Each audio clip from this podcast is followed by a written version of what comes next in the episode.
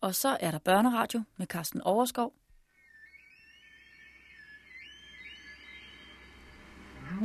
Jeg havde fri den eftermiddag, sad nede i lokalet og gennemgik de ting, jeg havde med til de indfødte på Tahiti. Der lå for 100 pund i min skibskiste af værktøj, søm og file og fiskekroge, barberknive, mest billigt krab. Fidussmykker, altså ringe, halskæder, armbånd, små spejl. Jeg havde også fået anskaffet mig 10 billeder af King George, som jeg kunne få ære væk til de indfødte. Men der var én ting på bunden af kisten, som var af en vis værdi.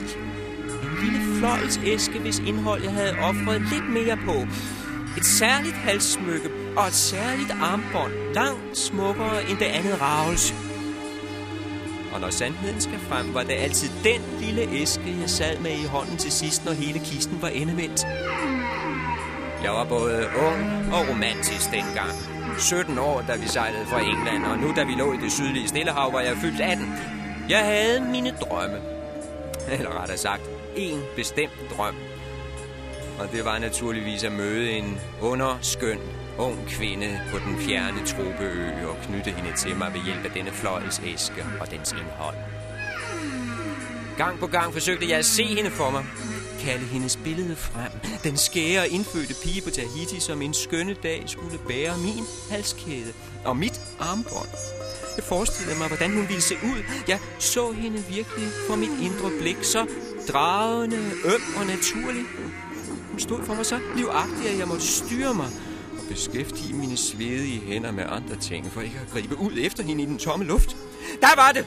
Netop som hendes dybe, brune øjne engang var trådt frem i det mørke, snævre lokal. Netop som jeg synes, jeg skimtede omrisen af hendes unge krop. Netop som jeg anede varmen fra hendes friske, dunede hud og ligefrem kunne føle heden i hendes ånde. Den sødmefulde fugt fra hendes læber. En ung kvindes mund så tæt på min. Netop da var det, jeg blev afbrudt af et fjernt råb.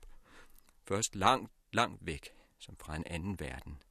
Men snart så nærværende og virkelig, at selv mine drømmes dronning måtte vige bort og fortone sig som et genfærd ved daggry, for det kom op fra udkikken i formærs. Og det var det råb, vi alle havde ventet på. Land, blev der råbt. Land i sigte! Tahiti. I den stund var der ingen, der kunne ane, at det her skulle ende som mytteriet på Bounty.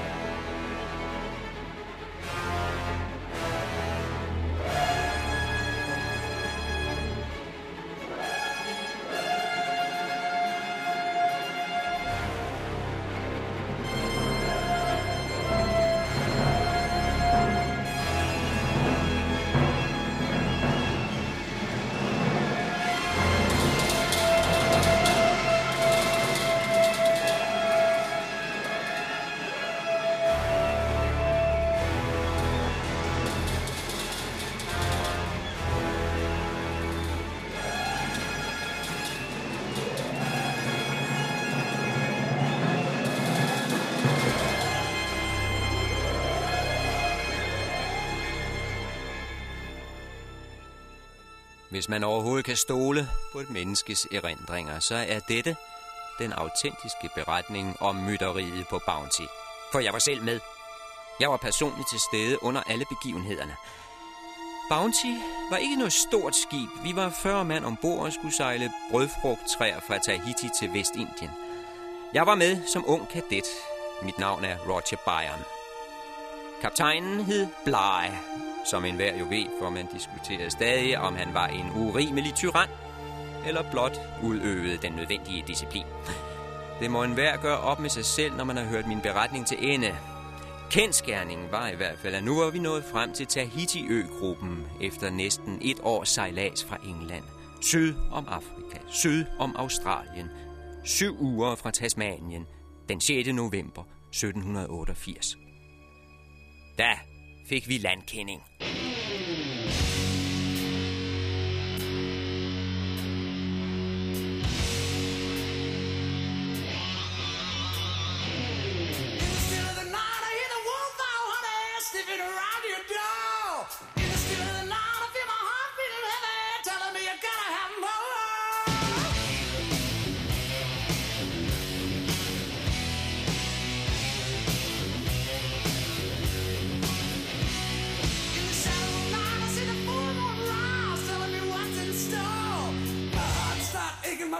Started shaking and I can't take no more.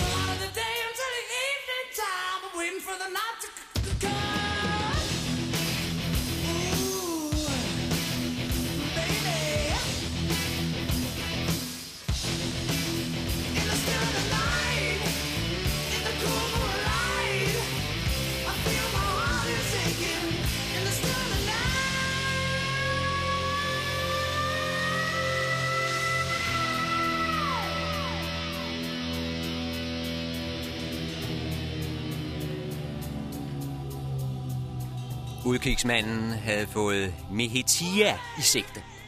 En lille højdragende ø, 40 miles sydøst for Tahiti. Jeg ilede op på dækket, stillede mig og uforventet i retning af øgruppen. Man troede knap sine egne øjne, men der var faktisk et mørkt, ganske svagt punkt langt ude i horisonten. Som nu solen gik ned, døde vinden hen og vi drev uendelig langsomt frem mod land hele natten. Min egen vagt var slut ved otte glas, men jeg var ikke i stand til at sove. Jeg, jeg ville se det nye land i solopgang. Og en time efter hang jeg op på forbremsallingen og oplevede dagen gry. Et sceneri så skønt og vidunderligt, at det var alle strabasserne værd, alt besværet, alle ulemperne undervejs. Den solopgang var hele rejsen værd.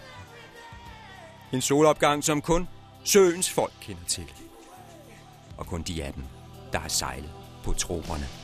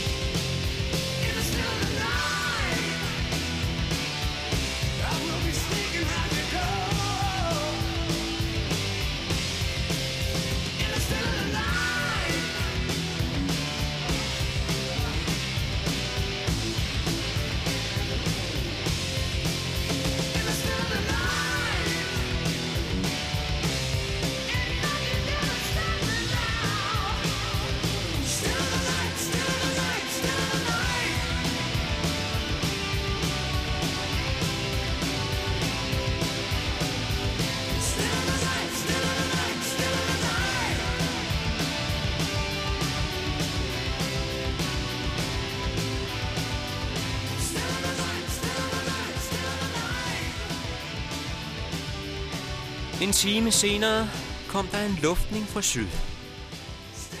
Og for første gang i mit liv så jeg en kokospalme. Den slanke, smukke stamme. De gigantiske, dybgrønne blade.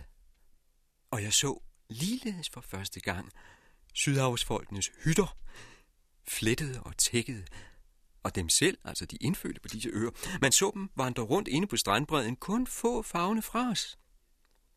Med Mehitia gled vi nu forbi. Vi gik ikke i land på den ø, for nu var der kun 40 miles til Tahiti. Men Mehitia er som sagt en høj klippeø, rund af form, ikke mere end 3 miles tværs over på det bredeste sted. Landsbyen ligger på sydsiden, hvor der er en forholdsvis flad stribe land for foden af bjergene. Men ellers grønklædte klipper hele vejen rundt, hvor bølgerne ustandsligt brydes og piskes til skum, som falder som evig duk over det stejle udhang af træer og buske. Dette bratte, men kærlige møde mellem havets brutale vandmasser og landjordens dampende yppighed, den oplever man kun ved Stillehavets øer.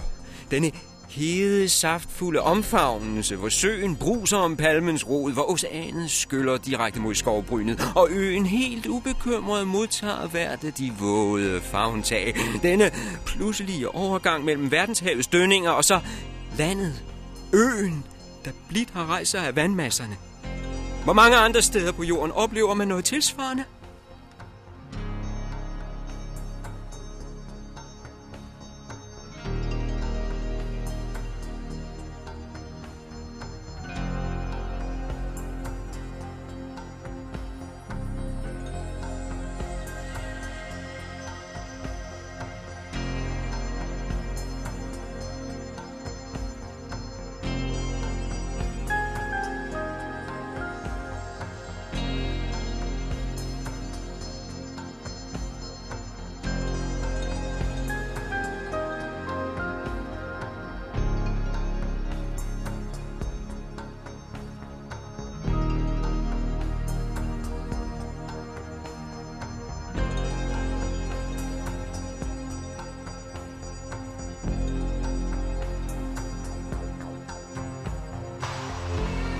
Det måtte henrykke en at se dette pragtfulde, eksotiske panorama med bølgernes hvide skum, med tropernes frodige, smaragdgrønne plantevækst, som dækkede klipperne overalt. Brødfrugttræer i hver dal og kokospalmer i spredte klynger.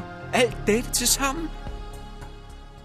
De indfødte mænd inde på strandbredden var for langt væk til, at man kunne jagtage dem nærmere. Men allerede på afstand virkede de som smukke, stærke mennesker. En del højere end os englændere. Det skulle vise sig, at de gik rundt klædt i skørter af bark fra træerne, men her i morgensolen strålede de hvidt, som var det lændeklæder af sølv. Det var alt, hvad de havde på.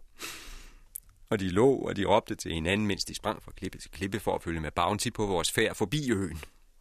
Selv kaptajn Bly var i godt humør den morgen. Han nikkede venligt, da jeg sagde godmorgen. Ja, han klappede mig oven købet på skulderen, og så pegede han videre ud over havet, og på den måde blev det Bly selv, der gav mig det første glimt af selve den ø, vi var rejst den halve verden rundt for at nå. Det var ham, der henledte min opmærksomhed på de svimlende, høje, spøgelsesagtige konturer ude over havet. Ja, den morgen var det blege, der åbnede mine øjne for den store ø forud. En lang og hård rejse har det været, grøntede han munter. Det indrømmer jeg blankt. Men se, der ligger Tahiti. Det var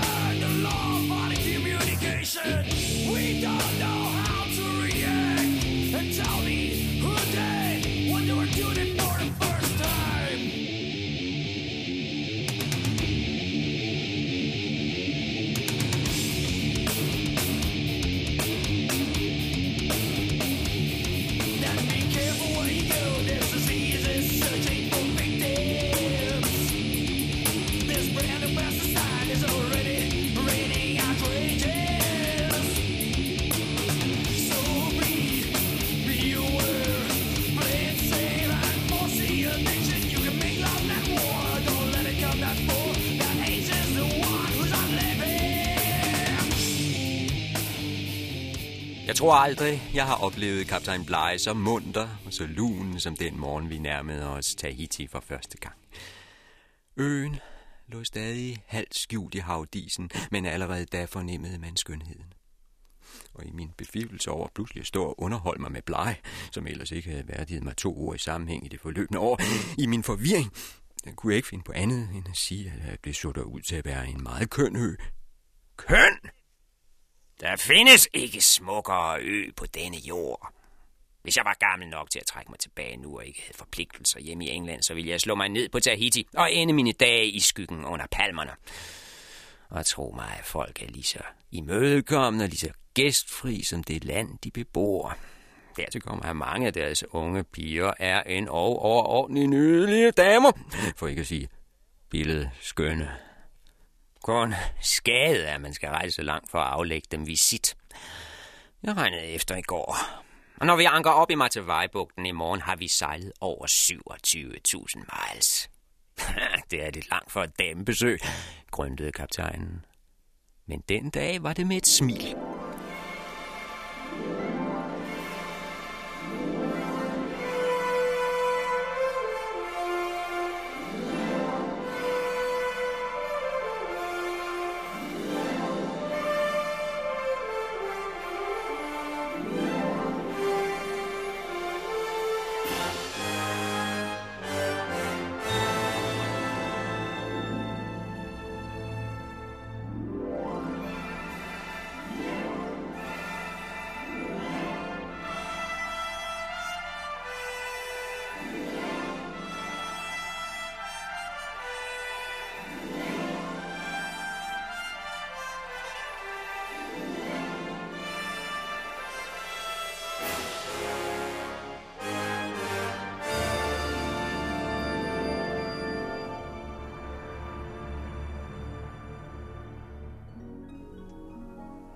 Hvad Tahitis kvinder angår, og deres yderst fordelagtige ydre, som jo er berømt, øh, så er det noget, jeg nok skal komme tilbage til senere.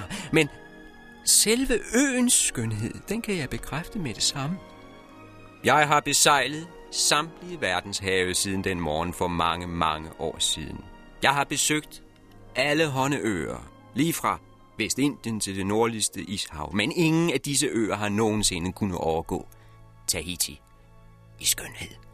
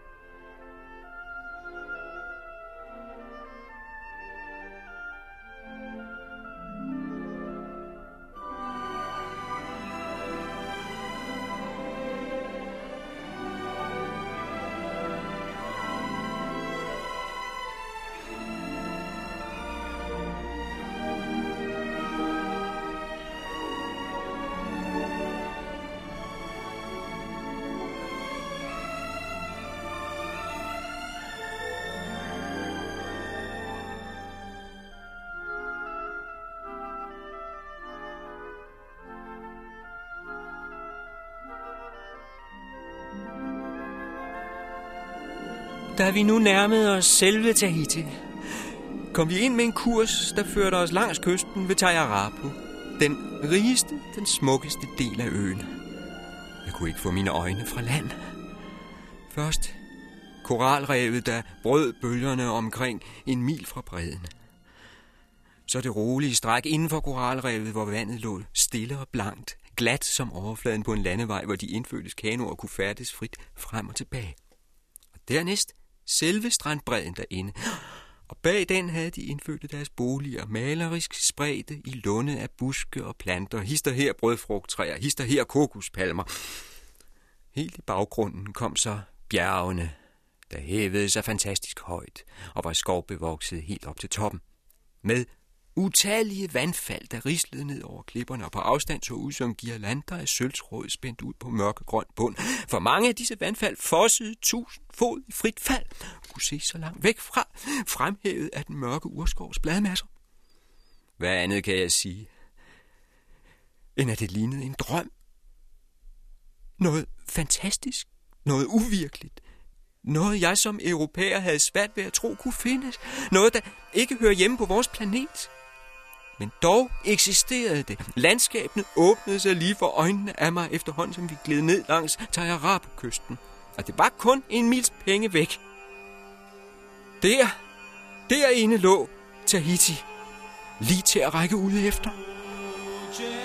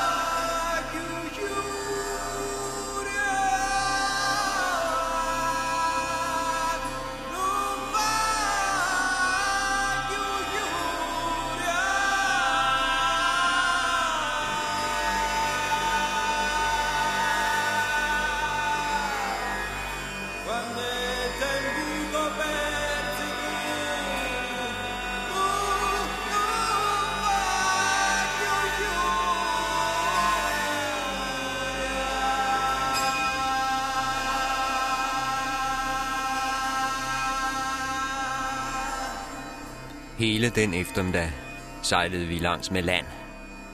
Vi passerede den lave tange og de frugtbare egne Faraone og Hitara.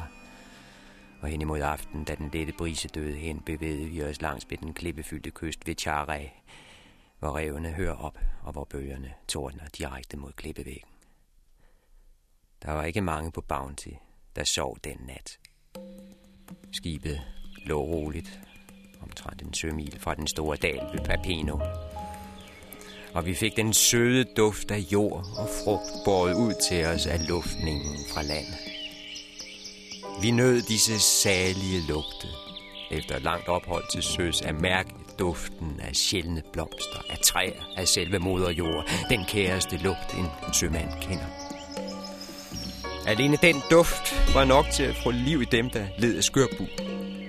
De var allerede i bedring den aften. Ikke længere sløve og stumme, men talte ivrigt om de frugter, de skulle have spise næste morgen, for de længtes efter frisk frugt, som en mand i Sahara tørster efter vand. Solen gik ned bag Tahitis skovklædte højder. Og snart så vi nymånens gyldne skær. Tusmørket var ikke længe på disse brede grader. Stjernerne skød øjeblikkeligt frem på den klare himmel.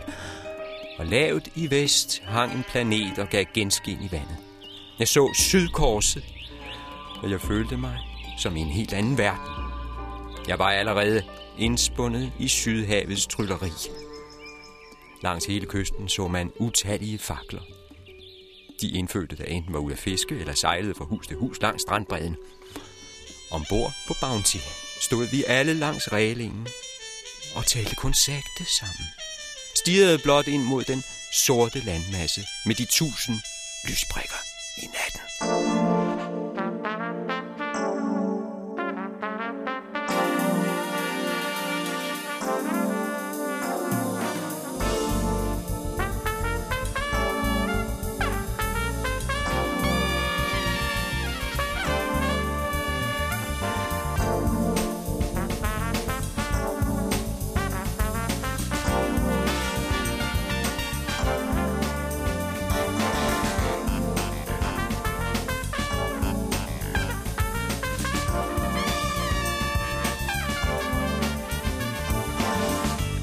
Den aften var der sket en mærkværdig forandring med alle ombord.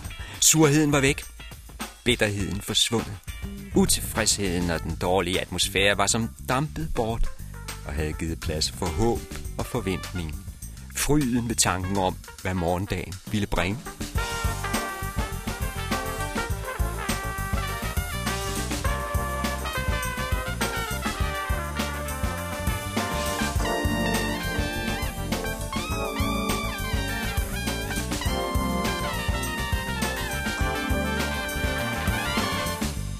Selv kaptajn Bly virkede helt hjertelig. Man hørte af til hans stemme bryde frem af mandskabets mummel. Ikke så ringe en rejse endda, vel, Mr. Christian? Kun fire mand med skørbu. Ha, og de er kureret inden ugen om, skal de se. Mm.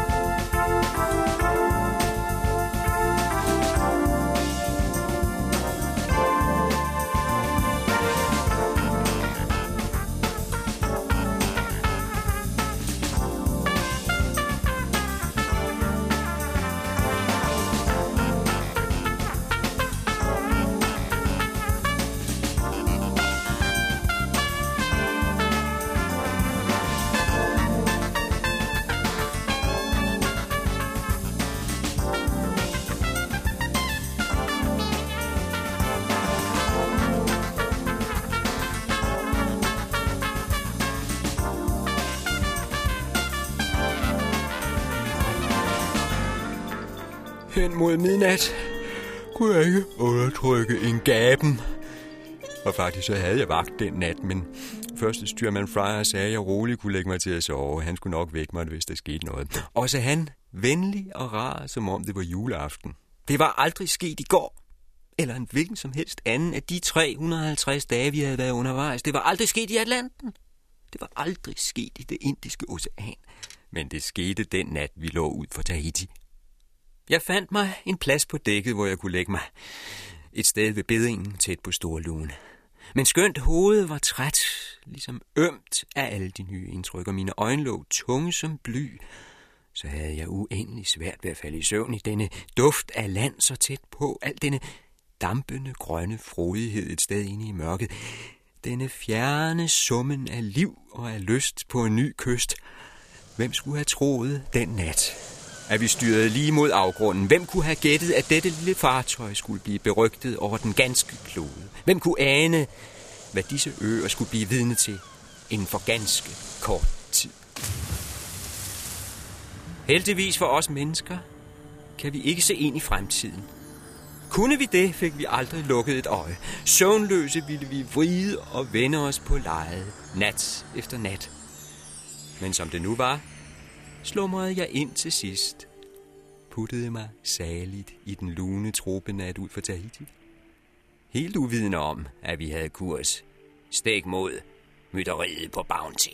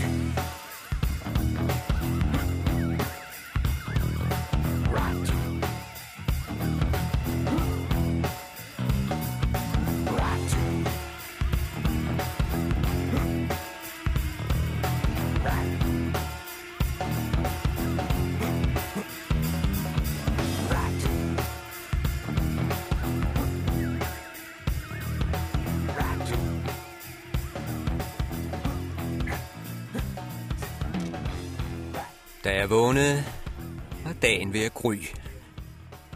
Vi var drevet et stykke i løbet af natten. Nu lå skibet ud for Vejpupudalen. Og jeg så for første gang den flod, der løber gennem Vejpupudalen og når ud til havet ved Venusbjerget. Hele Matavai-bugten lå udbredt for vores øjne. En hvid, åben kyst. Solbeskinnet og gæstfri. Allerede inden vi nåede helt ind i bugten, satte en skar kanoer ud mod os. De fleste af kanoerne var forholdsvis små, med plads til 4-5 personer, besønderligt udstyret med høj stævn og en udrækker om bagbord. Men der var også større kanoer. To eller tre dobbelte udrækkerkanoer med mere end 30 mand i hver. De nærmest fløj afsted over vandet, de indfødte.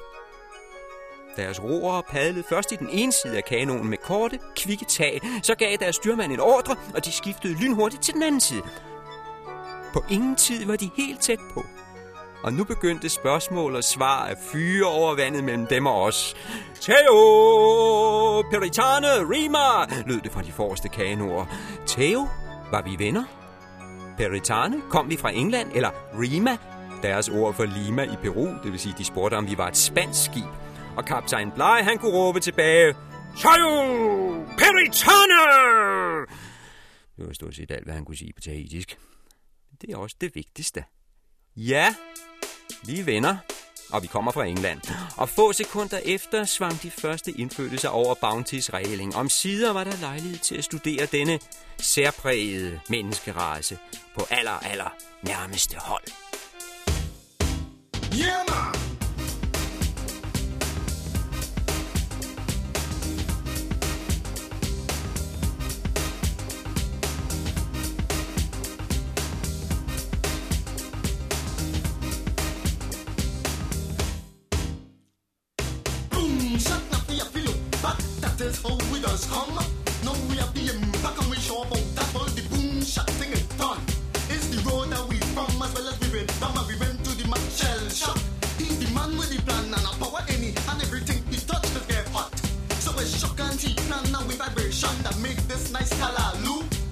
like, where your head, cause they robbing your soul.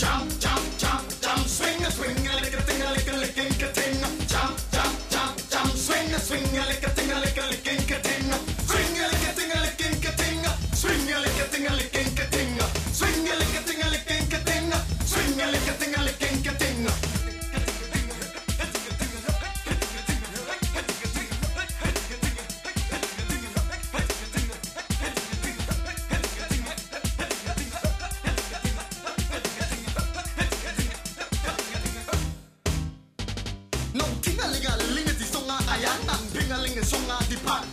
Ang bundubud tumit di songa di bass Arapat at songa di drum.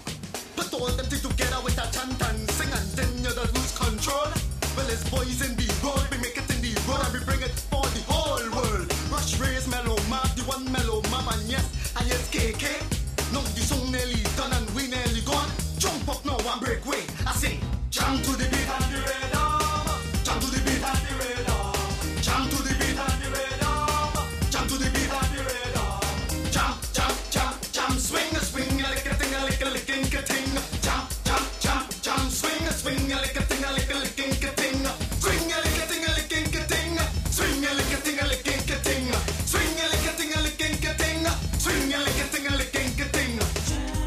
fleste af de nye gæster ombord var mænd. Høje, kønne fyre med en lys, kår og brunlig hudfarve. De bar lændeklæder af mønstre stof, som de selv havde fremstillet. De havde lette, frønsede sjaler om skuldrene, som var bundet sammen om halsen. De fleste af dem havde brune turbaner på hovedet, hvis de da ikke havde en lille hat på, formet af palmeblade. En hovedbeklædning, der kaldes taumata. Men mange af dem var nøgne til bæltestedet. Og flere af dem var de rene kæmper at se på. De skiftede hele tiden ansigtsudtryk, ligesom børn gør. Ofte smilede de eller grinede. Og der så man rækker af stærke hvide tænder. Kvinder var der kun få af i første omgang. Og de der var, var usædvanligt små og lavstammede i forhold til mændene. Men de bar et skørt af hvidt stof, der lagde sig i yndefulde folder om deres ben og lår, og en kappe af samme stof til at beskytte skuldrene mod solen. Dog sådan, at højre arm altid var fri, så kvindernes dragt kom til at ligne en toga, som dem man bar i det gamle Rom. Der var lyst, og der var munterhed at læse i deres ansigter. Og det var ikke spor vanskeligt at sætte sig ind i, hvorfor så mange af vestens sømænd i tidens løb har valgt at knytte forbindelser til netop disse kvinder. For at sige det som det er, de indfødte pigebørn på Tahiti har formået at samle alle de ynder kvindekønnet nu engang råder over i et væsen. Alverdens tillokkende træk er perfektioneret i en person. Hos dem er al tænkelig skønhed jorden over, så at sige, koncentreret. Så det kan ikke undre, at mange en god sømand har hæftet sig ved denne skønhed og efter få sekunders overvejelse valgt at lade skib være skib og Liverpool, Liverpool og har slået sig ned her på Tahiti resten af livet. For at hellige sig denne ekstrakt af kvindelige ynder helt og fuldt og til sin dages ende. Og således tømme skønhedens bære til bunds.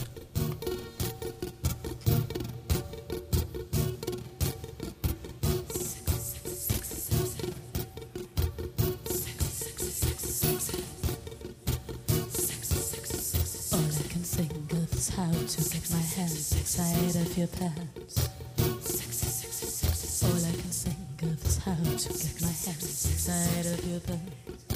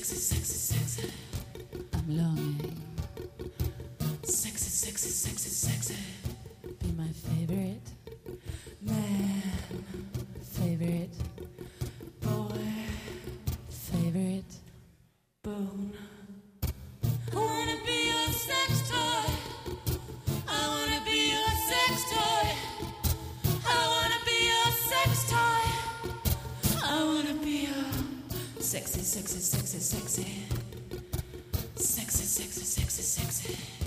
Oh no. Man, woman, man, woman, man, woman, man, woman, woman, woman, woman. A Mindst 100 mænd og hen ved 20 kvinder løb frem og tilbage på dækket og råbte og lå og gestikulerede og snakkede løst til folkene, som om de var helt sikre på, at vi forstod deres sprog. Blege gav ordre til, at de indfødte skulle behandles med den største venlighed. Men man skulle passe på, at de ikke stjal, hvad mange af dem desværre var tilbøjelige til. Da morgenbrisen friskede op, og Bounty blev ført nærmere ind mod land, steg larmen yderligere. Der var en trampen og en fnisen og en pjanken. Et umådeligt spektakel. Og matroserne fandt den kvindelige del af vores gæster så henrivende, at vi havde noget besvær med at få dem til at blive på deres poster. Bedre blev det ikke, da vi om sider ankede op inde i Matavai-bugten. Det var klokken 9 om morgenen på 13 fagne vand, for nu satte en hel herskare af kanoer ud fra kysten, og det var noget, før der kom fremstående personer ombord, som kunne holde lidt styr på det. Men måske, måske var det på grund af den larm. Jeg ved det ikke. Jeg havde i hvert fald ikke noget ønske om at lure på nogen. Men jeg kunne ikke undgå at høre de to mænd samtale over i kaptajnskahytten, da jeg et øjeblik var nede i lokalet for at hente et par glasperler til en lille flok unge piger, jeg havde underholdt mig med på forstækket. Jeg kunne simpelthen ikke undgå at høre Blejes ord og Friars tværs gennem skibet. Måske fordi de måtte hæve stemmerne for at få ørenlyd midt i støjen for de indfødte. Men jeg sværger, jeg sværger, det var et tilfælde. Jeg havde absolut intet ønske om at lytte med.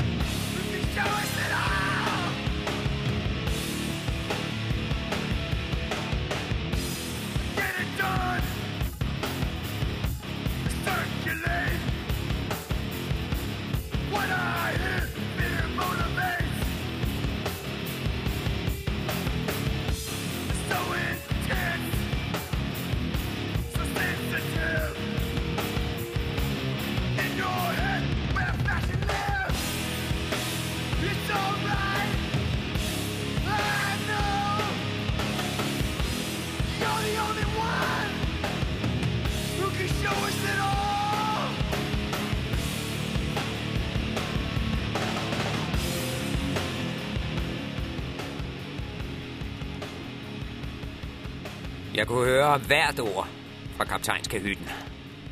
Bly sagde, min naboholder, Mr. Samuel, har her til morgen udarbejdet en liste over, hvad vi har af proviant ombord, og dermed, hvad vi har brugt indtil nu af mad og drikke. Jeg vil bede dem som første styrmand rende listen igennem, skrive den under mere for en ordens skyld. Der fulgte nu en lang, lang pause, hvor Freja åbenbart har stået og læst listen. Endelig siger han så, Sir, øh, jeg beklager. Det er mig desværre umuligt at skrive under på den liste. hvad mener de med det? Samuel må have regnet forkert. Vi har ikke brugt nær det kød og flæsk, som står her. Sikkert noget vrøvl. Nu kunne jeg høre, at Blege var den samme gamle Blege igen. Han var rasende. Jeg ved, hvad der blev taget ombord. Jeg ved, hvad der er brugt. Mr. Samuel har personligt gennemgået alt tynde for tynde. Men styrmand Fryer havde sin egen opfattelse af, hvad Samuel foretog sig, det vidste jeg. Han var overbevist om, at der blev svindlet med provianten for at dække over, at der havde været for lidt kød og ost allerede fra starten. Fryer var efterhånden sikker på, at nogen havde solgt fra af vores proviant, endnu før vi var gået fra kaj, og havde stukket pengene i egen lomme. Og at disse nogen kun kunne være kaptajnen og hans bogholder. De kan gøre, hvad de vil, så, sagde Fry med tilkæmpet ro. Men de får ikke mig til at skrive under. Det forbyder min samvittighed. Nå, så det gør den. Altså, det gør den. Selvfølgelig skriver de under. Og de skriver under nu, det skal jeg nok sørge for. Og jeg hørte en tordnende trampen i dæk og i dørk.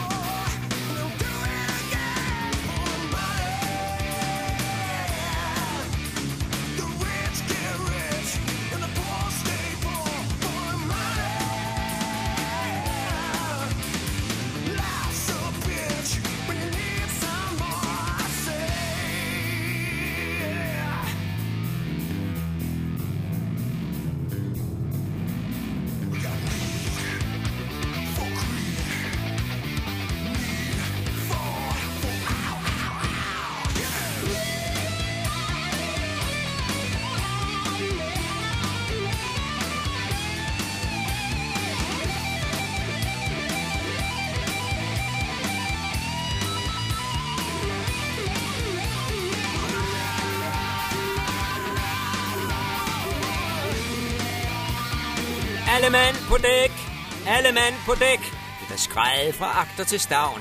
Båsmandsfløjten pev, og de indfødte tav forskræmt kryb sammen ud langs reglingen. Men det var mandskabet, Blege ville tale til. Han var hvid glødende af raseri. Og da alle 40 mand var samlet, rev han sin hat af og gav sig igen til at læse højt af søloven. Han kunne dårligt styre stemmen for vrede. Men det drejede sig om opsætsighed mod en forsatsordre. Det var en paragraf, vi havde hørt før. Og han vendte sig mod Fryer, første styrmanden, i kongens og lovens navn. Jeg befaler dem at skrive under på denne fuldstændig korrekte liste over proviant her ombord. En ordre er en ordre. Skriv under, Mr. Fryer. Ingen tog at trække vejret. Noget lignende var næppe nogensinde sket før, særligt ikke i hans majestætsflåde. At skibets næstkommanderende måtte modtage en ydmygende ordre i hele mandskabets påhør. Fryer tøvede der også med at tage pennen. Og da han endelig gjorde det, var det med disse ord. Mr. Bly, Hele besætningen er mine vidner på, at det ikke er med min gode vilje, jeg godkender denne liste. Det sker under tvang. Jeg skriver under, udelukkende fordi jeg beordrer til det. Det ved nu alle ombord. Læg vel mærke til det, Mr. Bly.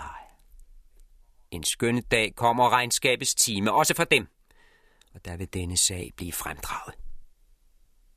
Ingen af os kunne vide det, ikke engang fra os selv, at den dag var ikke så fjern. At den tværtimod var nært forestående, at regnskabets time nærmede sig med rivende hast. At alting ubønhørligt bare frem mod mytteriet på Bounty.